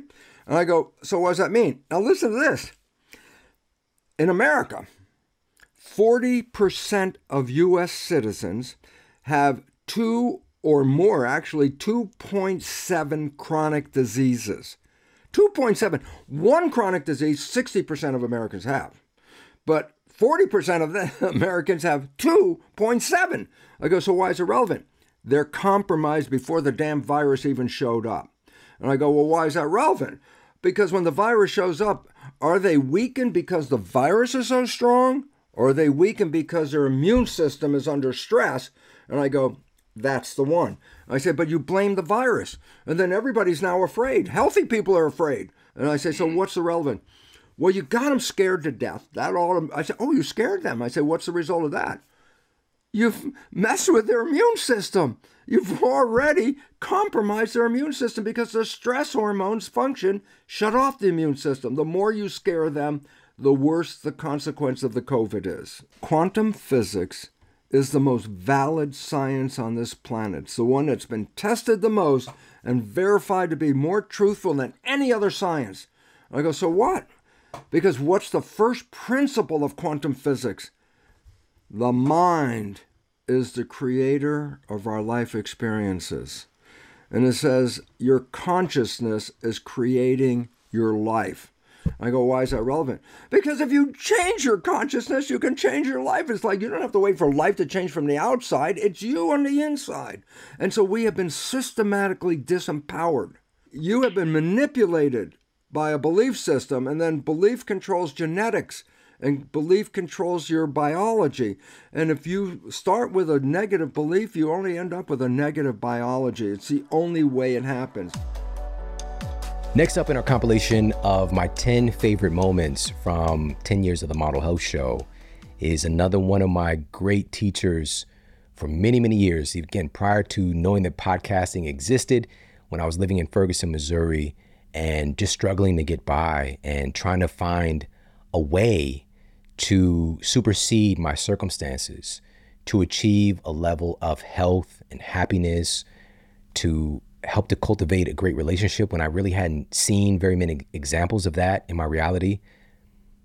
One of my great teachers was Tony Robbins, right? New York Times bestselling author and world-renowned coach. He's worked with everybody from Serena Williams to presidents of countries and companies and the list goes on and on and it's just truly a force of nature. And one of his programs, Lovers for Life, really my wife and I did this together. We were it was a weird dynamic going on. You know, just again, we don't really know how to relate to each other, how to communicate effectively. And we love each other to pieces. I love, I love her. And his program transformed everything. I started to really understand like what is her motivation? You know, what is her primary driving forces? Because mine are different. And so us having conflicts about my proclivity towards growth and pushing the envelope and you know where her driving force her place that she lives like her her state is most comfortable in certainty right and so if you got somebody who's pushing the envelope is dedicated to growth and somebody who is valuing as a top priority certainty guess what you're going to have some turbulence but here's the thing once i become aware of that and i start to address her certainty needs she starts to be the person pushing us towards growth. It's like some kind of superpower was unlocked that was dormant because we were demonstrating what Einstein would call insanity, doing the same thing again and again, expecting a different result. And so he even came in and helped with transformational information in that context. And then to, to feature him here on the Model Health Show was just amazing. Such an amazing experience. And again, how could this not be one of my top 10 favorite moments from 10 years of the Model Health Show? Without further ado, check out this powerful segment from the one and only Tony Robbins. So, you already had this book in the works for quite some time. It just happened to come out. I worked on it for three years, yeah. During this, probably the health crisis of our time. And we were just talking yeah. before we got started about one of the the pieces of data that you actually took that I that I shared and I'm so grateful for that looking at the CDC's report, you know, we had this yes. big database of people, 800 US hospitals, over 540,000 COVID 19 patients. Obesity is the number one risk factor for death, which we know 80%. We're not doing about it, but we know it. The second leading risk factor for death was anxiety and fear related disorders, the second leading risk factor for death from this condition. Right. And so you even address that too, because our mindset, our mind plays such a huge role in our outcomes for our health to have the CDC, I hadn't seen the study. So I, I thank you for that before we begin the show. I thank you again because I put it in my book. To show them show that that is the second leading cause of death from COVID was amazing. But let's just talk for a second about the mind. Everybody knows about placebos. But they may not know that placebos only came about since World War II that we're aware of consciously. It happened because the, uh, a, a surgeon there was working on guys, and if you don't give them morphine, you know, they're going to go into shock and they're going to die, not to mention the pain, right? And they ran out of morphine. So a nurse actually, in a desperation, took a saline solution and said, I got the morphine for you, and injected it into these people. And none of them went into shock, and most of them got out of pain. So he was so blown away by this when he, after the war, he went back to Harvard and he created the initial studies that now are used when you're doing double blind. You compare it to a placebo. But most people are unaware of the fact that placebos sometimes work better than the drugs themselves because there's no money in telling people that, right? You don't make a lot of billions of dollars of profit in that situation. So what's interesting is the greater the intervention, the more convinced the mind is, the greater result in your body. So a small pill versus a big pill, they see a big difference. An injection versus a pill, the injection gets a better result. The VA did a study on arthroscopic knee surgery and they decided to do fake surgeries on a third of the people. So they cut them open and did nothing, sewed them back up. And the nurses didn't even know the difference between the people. And two years later, the people that had been through the fake surgery, meaning no surgery, whatever, were doing sizably better. So the VA doesn't even cover it anymore. I mean, literally, and then you can give somebody our barbiturate, which they do at Harvard, they've done this. Say this pill is an amphetamine, it's going to speed you up. So you're not giving a placebo, you're giving a real drug that will make your biochemistry slow down and their body speed up. So placebos should give us some sense of the power of what the mind and the body can do together when they're really managed. And when they're not, when we let our minds run wild and we don't learn to run our minds, the last two chapters of the book are all about this, as you know, then you find yourself in a place where you're at the mercy of whatever comes to your phone or on your television or CNN. And again, these are good people. They're not bad people, but they're doing their job. Their job is to make money for shareholders. That means they need more attention. And what their attention better than anything else, unfortunately, is fear. And so today, the news is not designed to inform you, it's designed to startle you right? Your child could die from drinking water, film at 11. I mean, it's anything to get you to watch. So they're not bad people, but if you don't take control of your own mind, you can do all these other good things for yourself physiologically, and this can change it all like that. Being able to fuel my brain and my body for this work, you know, I've put in well over 10,000 hours in research and recording in the post production process into the Model Health Show. And it's been a lot. It's been a lot, a lot of heavy lifting over the years, but you become more resilient. But of course, really taking the time to identify like what are the things that work best for me. And as far as the field of nootropics, right? So these nutrient sources that really have exceptional benefits for our cognitive performance, one thing stood out, and it was brain fuel from Beekeepers Naturals. Now, right now, as of this recording, for a limited time, this is in alignment with our 10 year celebration. They've got a Memorial Day sale where they have 30% off. 30% off store wide. This is a great opportunity to get your hands on their brain fuel, the primary ingredient being royal jelly. Now, a study that was published in the journal Advanced Biomedical Research found that royal jelly has the potential to improve spatial learning, improve our attention span, and improve our memory. All right. In addition, it's antimicrobial, anti-tumor, anti-inflammatory, just so much good stuff. All right. So if we're talking about something that is not just brain healthy, but whole body healthy, this is the nootropic you've been looking for. Check out Brain Fuel and their incredible superfood honey their remarkable propolis spray, all that stuff, 30% off right now. Go to beekeepersnaturals.com forward slash model. That's B E E K E E P E R S dot com forward slash model. And you're going to get 30% off store wide. Again, this is a limited time. Take advantage. All right, now moving on. Again, we're covering my 10 favorite moments from 10 years of the Model Health Show. Next up, we've got an undefeated, undisputed boxing champion, best selling cookbook author. She won the cooking show Chopped twice, not just once, twice. She was the runner up in Dancing with the Stars. All right, now that's up to debate. You know, you got the judges, all right? Dancing with the Stars, television host for a ton of different shows. The list goes on and on and on. Who can do all of that? Laila Ali can. Laila Ali, again, undisputed, undefeated boxing champion. And the reason that this is in my top 10 most memorable moments is that she is a good friend of mine. And her family, her husband, Curtis Conway, uh, and his, he spent some time dominating in the NFL. And man, these are just two of the realest, coolest people we just it's family. We click immediately. And, you know, knowing Laila's story and seeing her performance from afar, and then to see this integration of our families and our lives and being able to have this deeper connection. I've been at Laila's house eating that good ass food that she cooks. Ah, it's so good. All right. And by the way, we use her spice blends all the time. Laila Ali spice blends. And if you haven't checked out her spice blends, come on, I'm telling you, they are fire. So good. As a matter of fact, there's a 20% off discount if you go to lailaali.com forward slash model, by the way. So that's Laila. It's spelled L A I L A A L I dot com forward slash model. 20% off over there, by the way. And that's exclusive with us just because of our friendship.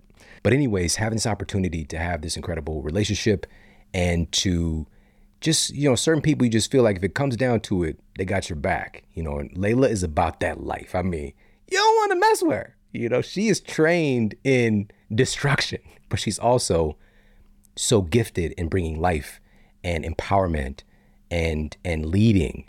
And that's just one of the incredible experiences that I've had just being able to to to know Laila And so again, if we're talking about my most memorable moments, it's Laila coming through to my house to do a special episode of the Model Health Show when the world was kind of shut down at the time. And for us to be grounded in in in empowerment and peace and connection was something really special. So, without further ado, you're going to hear from Laila Ali, undefeated, undisputed champion, on why it's essential to let go of the fear of failure. I've failed so many times, mm, you know, on. and everyone has a different idea of what failure is. People don't mm-hmm. even like that word. Right. So if, you, if you're not reaching your goal in the way that you want to, okay, then we see that as a failure. Um, you know, but people say, you know, grow from it, learn from it, right? Um, and for me, you know, I have this belief in myself that if it's up to me, I'm not gonna fail. You know, because I'm gonna do the work that it takes. If it's something that is within my power, but depending on what your goal is, if it involves other people, it involves other people doing things for you, saying yes to you, you may not have control of that situation. So, certain things I don't put my heart into. For example, when I did Dancing with the Stars, mm-hmm. okay, that was a competition. I wanted to win. I was like, I'm in this to win it. But I knew there's judges and an audience. I'm not mm. gonna, at the end, feel like a failure if I don't win, but I'm gonna go hard. I'm gonna do my absolute best and I'm gonna pray and I'm gonna say whatever's meant to come out of this, I wanted to come out of it. I went to the finals, and even though I didn't win the show, I felt like I won because that was right when I decided to start stop boxing, and I mm. need to show a different side of myself. Right. And I had 40 million viewers every week, and I made it to the last week, and then I went on to do show hosting and all these other things that I was able to, you know, do mm-hmm. off of that platform. So sometimes, you know, you have to just say, I'm gonna put my all into this, and I'm gonna let God okay? And whatever is supposed to come out of this come out of it. I'm not going to see it as a failure because i didn't win because i can really look around and have gratitude and say wow look how this has changed my life as planned. But i did what i need to do. I earned it and i got what i need to get and people had got the opportunity to get to know me in a different way outside of the ring. So for me like i said again it's perspective you know, and understanding that not everything is going to go exactly the way that you want it to. You know, boxing is very different because, you know, I get in that ring, you're either going to win or you're going to lose. There's only two people. Mm-hmm. And I'll be damn if I don't win. Mm-hmm. Okay? Because she has two hands, I have two hands. Yeah. That's it. Nobody's going to hit me from behind. There's no army. It's on. You know, that's a different situation. But so you really have to go into every situation with the right mindset. I think is really important. But um, absolutely, I mean, I've been told no more than I've been told yes. You know, when you talk about just ideas and things that I want to do, ambitions that I have, you know, there's so much more that I want to do. You know, I have, uh, you know, my bio, and people go, "Oh my God, you've done so much, you've accomplished so much." But I want more for myself. I have more, I want more. I have more that I want to do that I haven't done yet, and that's what my passion keeps me going. I don't sit and go, "Oh yeah, I, I did, been there, done that." It's like, what more can I do? I wake up excited. You know, how many more people can I help? How many more lives can I touch? You know, it's wonderful to um, be seen as successful and for people to look up to you and to be a role model. But that's not what I think about every day. I think about living my life, accomplishing my goals, and having integrity, you know, along the way. And then, you know, then we can talk about the bio and the legacy later. You know what I mean? Next up in my 10 favorite moments from 10 years of the Model Health Show. Ooh, it's a good one. This is my guy, this is family. And I actually just got back from an event, an annual event that we do at different locations. And this one was in Riviera Maya, Mexico. And I'm talking about the New York Times bestselling author. I'm talking about the number one motivational speaker in the world. I'm talking about one of the greatest human beings that I've ever met, Dr. Eric Thomas. Now, the reason that this makes my top 10 memorable moments is we've done shows at different places. I did a show at his house before, we did a show at a studio that was kind of like an interim studio here in LA. A while back, we did some remote stuff, but to have him here at my home studio, but not just that, my guy left from our interview. Then he had to go speak to the world champion Los Angeles Rams. No big deal. No big deal. And he also had some stuff that he was doing virtually that he had committed to, and he actually needed a studio to film at. And so I was able to, along with my team, provide a space for my guy to handle his business, to use my studio, which is, come on, I mean, that's so powerful. You want to be able to serve and to support the people that are your friends, your family, your heroes. And I'm telling you right now, being able to to be in this field and to be able to have such a diversity of experiences and interactions with people, Eric Thomas is one of the best human beings that not just that I've met, I think that's ever existed. He's through and through, he is that guy. He is really about that life. The things that people don't see, like when we did the first phenomenal life event, it was on a cruise ship. All right. The cruise ship was dope, but you're not gonna catch me out there again. All right. It's just not for me. Okay. Just be you're just out there. There was a basketball court on the cruise ship. There was a little putting place for the golf. There was a gym. There's a huge movie screen out on the deck. There's a pools. There's pools, multiple pools on the on the on the cruise ship on the ocean. All right. But just that that rocking the boat, you know, that whole Aaliyah vibe, it's, that's not for me. Okay. It's just it wasn't for me. But we did it, we did it big. And here's the thing being on that cruise ship, we went to different places, right? We went to different islands and several of the places that we would dock. And while everybody's going on some exploration and adventures, E.T., Eric Thomas, would find a school to go and speak at for kids who are in a position where they would appear to be underprivileged. He would find a place and go and connect and serve for free. Nobody talks about that stuff. Nobody knows that stuff, but that's just what he does.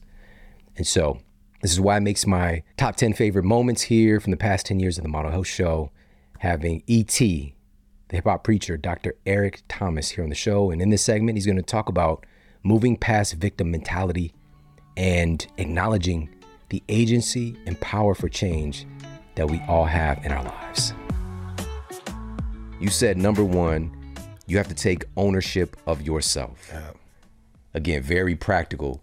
Can you expand upon that a little bit? Yeah, so I'm just saying, like, okay, yes, um, you didn't get good grades. Why? Well, my teacher don't like me. I remember my mom used to be like, "Yo, you don't got no teacher that like you." she was like, "Yo, what are you doing?" Like, don't know, te- like every teacher's against you. Like that don't even sound right. But when you're a victim, it's always bah bah bah. And so I had to ask myself, okay, yeah, let's say teachers don't like you. And then, bro, it got real bad when I started like studying history, especially black history. And I'm looking at the Little Rock Nine. Like, yo, you got nine kids going to a predominantly white institution with the National Guards. Like, they got to get escorted every day with the military and dogs. So they're literally going into a school where these teachers don't particularly care for them. You got other grown people outside spitting at them, calling them all kind of stuff. And bro, they managed to go in there and graduate and go to college and do. It's like, e, you mean to tell me you ain't go like they got dog, they got police like they got a real problem. All your teachers is in the urban community like you. They black like you. Like what? What? Tell me again what the problem is. Like your teachers aren't against you. Like for real. So I was like, yo, E, bro, fess up.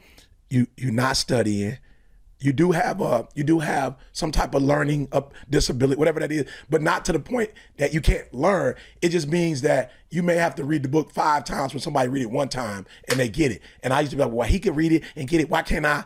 It's like no if it takes five times just read it five times. So i had to take responsibility for you're not going to class you're not paying attention when you are in class, you're daydreaming, you're not time on task, you're not meeting with the teacher afterwards or before, you're not meeting with other friends that know how to study and asking them what the, bruh, you're giving 50, 60%. What are you expecting?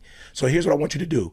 I want you to give 120, and then if you fail at 120, and Shawn, let me tell you something, bruh. I tell students this all the time. Yo, when you go to every class, when you read, when you take every test, when you do every assignment, I don't even care if you fail. A teacher's gonna give you. I, I do this in schools. Yeah. I ask teachers to stand, and I say, "Look, I come to every class. I raise my hand. I'm not disrespectful. Tell me what grade I'm gonna get." They're like, "Yo, I was gonna be real with you. At least a C plus, B minus, at least, like without even getting hundreds on tests."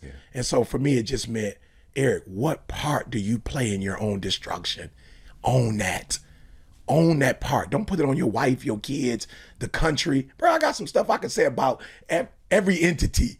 But I'm telling you, bro, when I start taking full ownership, full responsibility, I literally got control, my control.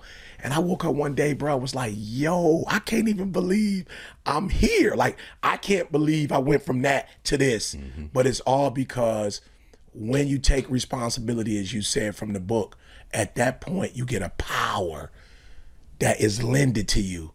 There's a source, you know what I'm saying, that's like, yo, bro, I got you. I'm- back you up. It's like when I used to be young and I played Ms. Pac-Man and I get the banana, the strawberry, you know, the pear. You know what I'm saying? You start eating them jokers and you hitting the pop, boom, they running from me. It was like when I took responsibility, everything that once was attacking me is now running from me. Hmm. And everything that I once feared, I'm chasing it. I'm going after it now. And it was all the power pill I didn't realize was ownership, was taking responsibility. Prior to graduating from college and working as a nutritionist and an author and speaker and all the things, I was working in the university gym that I was attending at the University of Missouri St. Louis. And this is where I actually met my wife. Right? We met at the university gym. And she saw this dedication in me that I don't think a lot of people, I was very kind of secluded and just dedicated to the people that I was helping. But so much of my environment previously had been destructive, right? So I just kind of really closed myself off in a strange way, dove my my my awareness and my attention into books, into research, and into service. And my then girlfriend, now wife, she saw this in me and I just from from her words, she saw something that was exceptional that she hadn't seen before in another person. Thus she married me. I'm sorry. Sorry. So, here's the thing. She what one of the reasons why we connected at a whole other level and why she's my best friend and really my my universe revolves around her when i was going through this process and trying to find a way to overcome my environment my obstacles and she saw how passionate i was about teaching and learning and helping people through the lane of fitness at the time and nutrition and so for a gift all right. This was, I believe it was for Christmas. It might have been for my birthday, but as a gift, she gave me a book from the foremost personal trainer in the world. At the time, and he would tell you today, because low key, he's still, he's about that life. But, you know, this being about what, 15 years ago now, somewhere along that, maybe 16 years ago. And this book was from superstar celebrity trainer Gunnar Peterson. Now, within the pages of that book, I read it cover to cover, and I picked up so many different insights and cues and new tools and creative ways of thinking about fitness from this book. And it influenced the way that I was working for years to come. And then years later, to have the Model Health Show and have Gunnar Peterson here in the studio with me was just such a special moment. And he didn't know because he kind of found me first in a sense and we kind of connected just on social media, which that's the good thing about social media, right? And I didn't reveal, I didn't let the the cat out of the bag. And who's putting cats in bags, by the way? I didn't let the cat out of the bag that I was such a huge fan of his work and had been following him for years until he got here. and we got the show going, and then I whipped that book out. All right. He was just like, he had no idea that that was going to happen. And so, but also this speaks to, you know, there's this, this new term that we put on this, giving people their flowers. It's deeper than that. It's just simple acknowledgement. This is a requirement for health and for connection. Every human being wants to be acknowledged. They want to be seen as having value, you know. And sometimes we become in, we, we we're in fear about sharing that. Sometimes we're we're we're being strangely selfish and we don't share that with people. But I really make it a point of emphasis to share and to acknowledge and extend gratitude to the people who've had an impact on my life. And one of those people is definitely Gunnar Peterson. So, top 10 moments, he's got to be in it. Check out this segment from the amazing Gunnar Peterson. The gym is probably the most fair place in the world to me, mm. meaning whatever you put in, it's equitable in terms of what you get back. And and I don't think I think people go in or I've seen people go in and they give 40% and they want 100 back. And I'm like, you're going to get 40 back. And when you leave, if you start around with your diet or your sleep or your recovery protocols or your stress levels, that that's going to come out of that 40. Hmm. So you have to, to me, you go in and you give 100, which doesn't mean every workout, you know, is looks like a Rocky montage, but it means every workout you got to give 100% of whatever you have that day. And we don't all come in at 100% every day. That goes from pro athletes to to Academy Award winners. You just don't. So you have to give 100% of whatever your 100 is that day. And you will get that back every single time. And if you're doing resistance training versus just cardio, th- that's a physiology thing. You speak to that. There's a there's a return on that investment, right? The EPOC post training that you're going to get. So if you put in that work, it's going to keep paying you. It's going to pay dividends well beyond what you thought you were doing in the gym. So people go, oh, I, I really didn't do much today. Don't do that. Don't beat yourself up for what you didn't do. Give yourself credit for what you did do because there are going to be days when you can give 200% and there are going to be days when you can give 50, but that 50 better be 100% of what you brought in. We have something written in the gym that says everything you do inside the gym makes everything you do outside the gym better. And I see that every day in my own life and in other people's lives. So the take home from that is obviously whatever your physical tasks are in life will be easier because you're training above and beyond that, right? Whatever you're carrying, lifting, pushing, pulling, hinging, lunging, whatever in the gym, whatever you have to do in real life, easy because you've already done it and you've done it heavier. It improves your patience. It improves your quality of sleep. You're a better spouse. You're a better parent. You're a better friend. Uh, you're more resistant to injury. You're more resistant to disease, illness. You your rate of absenteeism goes down at work. You become uh, a better employee or a better boss. You earn more. That's rewarded. That reward whether it's financial or whatever, people look at you and go, "Wow, this guy's you know always healthy, always upbeat. Your moods are better, improve moods." And this is all science. I'm not telling you anything like people go, "I don't really feel that way." Yeah, you know, sci- scientifically, you do. Those are those are all things that happen at a physiological level, and then your self confidence goes up because of all those other things that have happened, because of what you did in the gym, and then that just to me opens up so many other doors.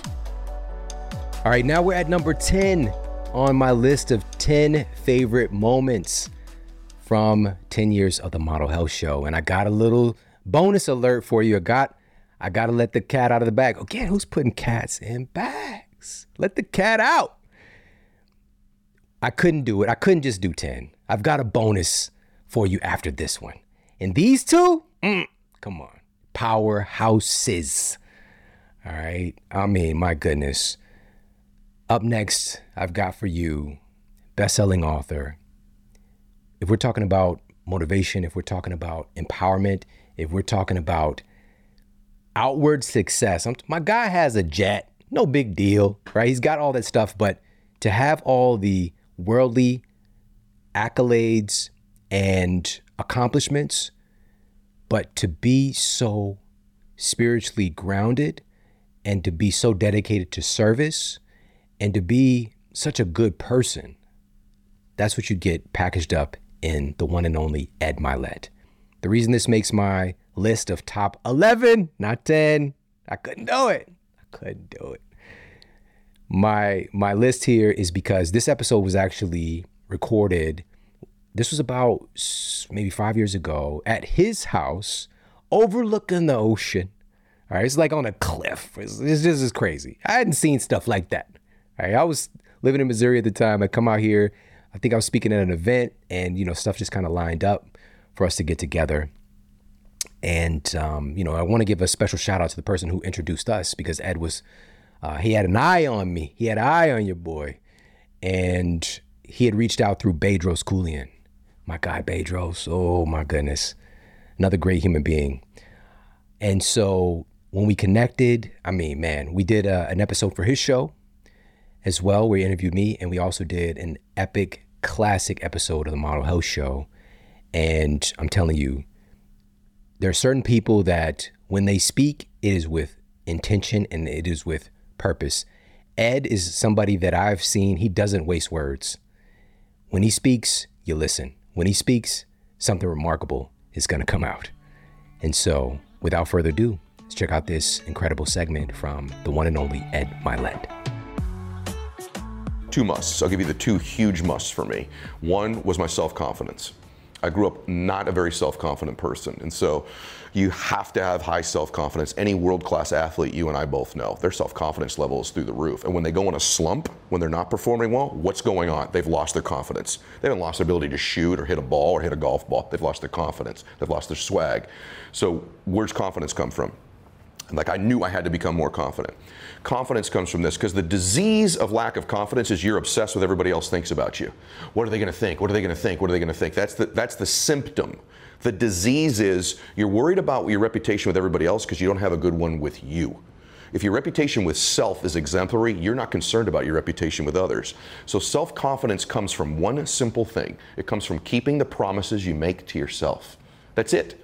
If you begin to consistently keep the promises you make to you, you will begin to stack upon that self confidence. And so I set up my life where I started to keep promises I made to me, whether that was what time I got up in the morning, what I put in my mouth to eat, when I trained and worked out. I can't control outcomes, but I can control activity. So in my business life, I'm going to make 15 phone calls today. I'd make my 15, and I'd be conscious of saying, I did what I said I was going to do. I did what I said I was going to do. And through that process, over a period of time, every day, every hour that went by, I kept keeping more and more promises to me. I began to trust me. My self confidence level transformed. That was number one. Second thing was my identity. You'll never exceed in your life what you think you're worth. Everyone talks about this, but you'll never exceed your identity any time in your life. And your identity is your self worth, what you believe you deserve. Okay, now, self worth and identity is like a thermostat. It sits on the wall of your life, it sets the entire temperature for your life. So, in every area, you have a spiritual thermostat, a financial, a business, a physical one, a wellness one. So, if that thermostat is set at, let's say, financially, at 80 degrees, it's set at 80 degrees, no matter what you do, you've already experienced it. If you start to heat your life up, you start having abundance come into it, and you're doing, you're doing activities that are better, but you haven't changed your identity, you will find a way to cool your life right back down to where your identity is eventually. You'll make a bad investment decision, a car will break down, it'll all seem unconscious, but you will get back to 80 degrees of money. Okay? The reverse is also true. You start to go broke, your car gets repoed, the water gets turned off. You find a way to heat it back up and get it back to 80 degrees again. So the key in life is to have self-confidence and change that thermostat level of what you think you're worth. You could be in the best business model with the best opportunity, the best products, the best everything, and you will not exceed 80 degrees of identity if that's your identity in your life. Happiness has an identity. Faith has an identity. And so the key thing is how do you shift that identity, right? And that identity then is shifted through a couple things, but the biggest one is associations biggest way we change your identity. If let's say you hung around a guy worth a couple hundred million dollars. If you're if i'm a 150 degree or financially and you're an 80 degree or through proximity over time i will heat you up somewhere in between the two of us. If your faith if you have no you know you struggle with your faith or your relationships but you surround yourself with people that have great faith or great marriages through association yours improve. So the biggest way i change my identity is through who i hung around Hanging around Lastly is also, I don't have to physically be around you. I can read your book. I can read a book from you on health, on sleep. And when I read that book, I'm not just reading pages, I'm pretending as if I'm with you. I'm associating with you. And so a lot of my identity shifts came from books I read and things I listened to and people that were live in my life at the same time. That's how I changed it. All right, now here we are at the final segment from my top 11. All right, I couldn't just do 10, my top 11 moments from 10 years of the Model Health Show. And I wanted to close it out with one of the most special people uh, that I've had the opportunity to talk to. He's a pioneer in the field of personal development. And he said things to me that I think about not every day, but at least every couple of days that have just stuck with me and something he saw in me. Because during the recording of one of our conversations, he has shared it was during the show and it's it's it's in the show itself. And by the way, every one of these full episodes you'll have access to in the show notes if you want the full meal and not just the appetizer.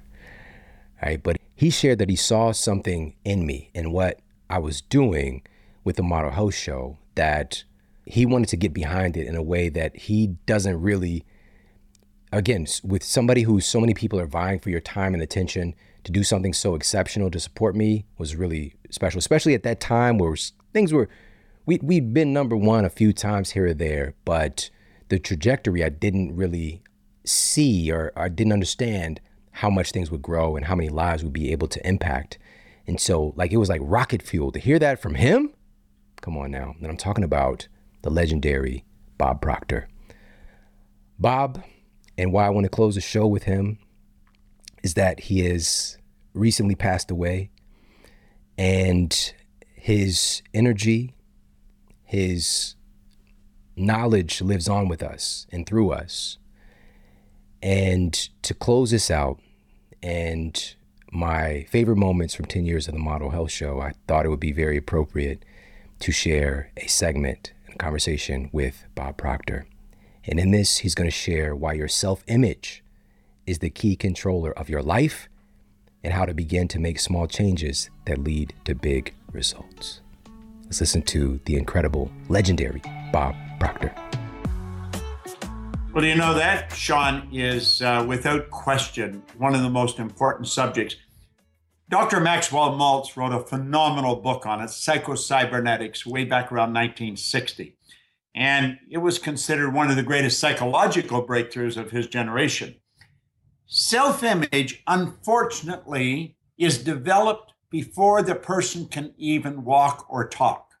Our self image is formed in our little life when our subjective mind is wide open. It's part of it's genetic and the other part's uh, environmental. Our mind is wide open, our subconscious mind.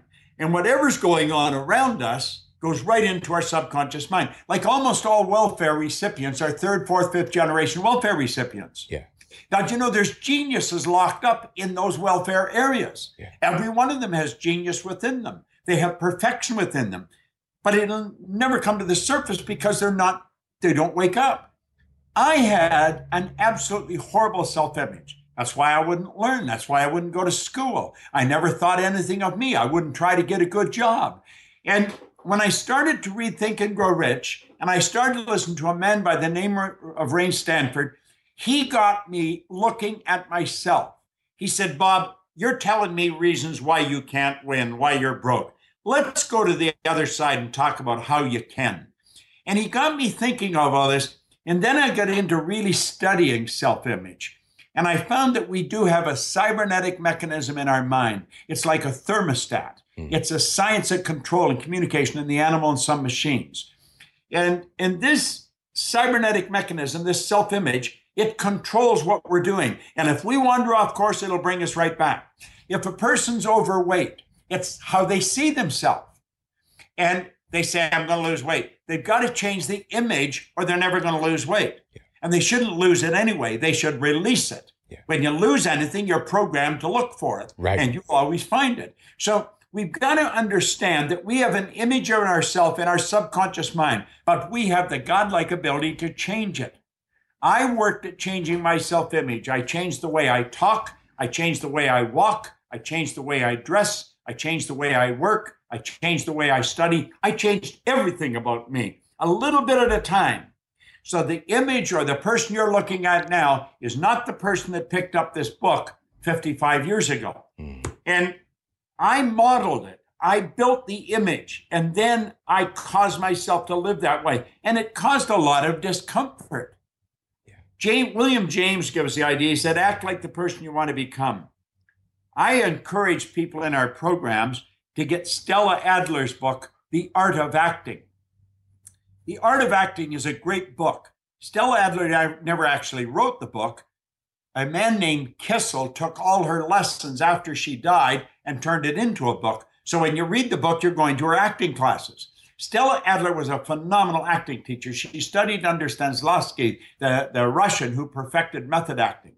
Marlon Brando wrote the foreword in the book, and he was the first method actor to hit star status. But we have to, when we're changing the self image, we have to change the way we act. And other people have difficulty with it. They know you the way they are. They don't want you to change because if you change, they have to adapt to the change in you. Yeah. See, people don't resist change. People resist being changed. Mm, yes.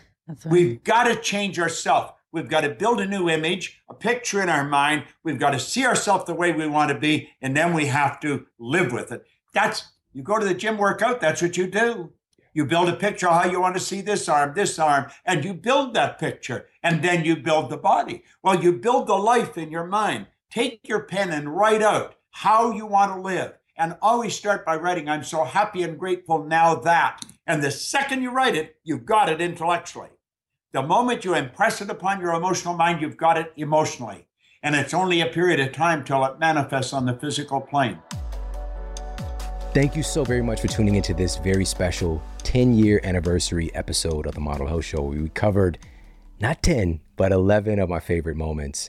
And I hope that you enjoyed this as much as I did. And if you did, please give me a shout out. Come and holler at me on Instagram. Take a screenshot of the episode and share it out. I'm at Shawn Model on Instagram. And will be such a great gift to help to celebrate this 10 year anniversary would be if you pop over to Apple Podcasts and leave a review for the Model Health Show. All right. If you've been meaning to do it, this is the time to do it. All right. And that would be a great anniversary gift. And again, or oh, whatever platform you're listening on, if you can leave a review for the show, if it's on Spotify, whatever the case might be, truly, that would mean a lot. And listen, we are just getting started. We've got some incredible, incredible masterclasses and a game changing, life changing, world leading guest coming your way very, very soon. So make sure to stay tuned. Take care, have an amazing day, and I'll talk with you soon. And for more after the show, make sure to head over to themodelhealthshow.com. That's where you can find all of the show notes. You can find transcriptions, videos for each episode. And if you got a comment, you can leave me a comment there as well. And please make sure to head over to iTunes and leave us a rating to let everybody know that the show is awesome. And I appreciate that so much. And take care. I promise to keep giving you more powerful, empowering, great content to help you transform your life. Thanks for tuning in.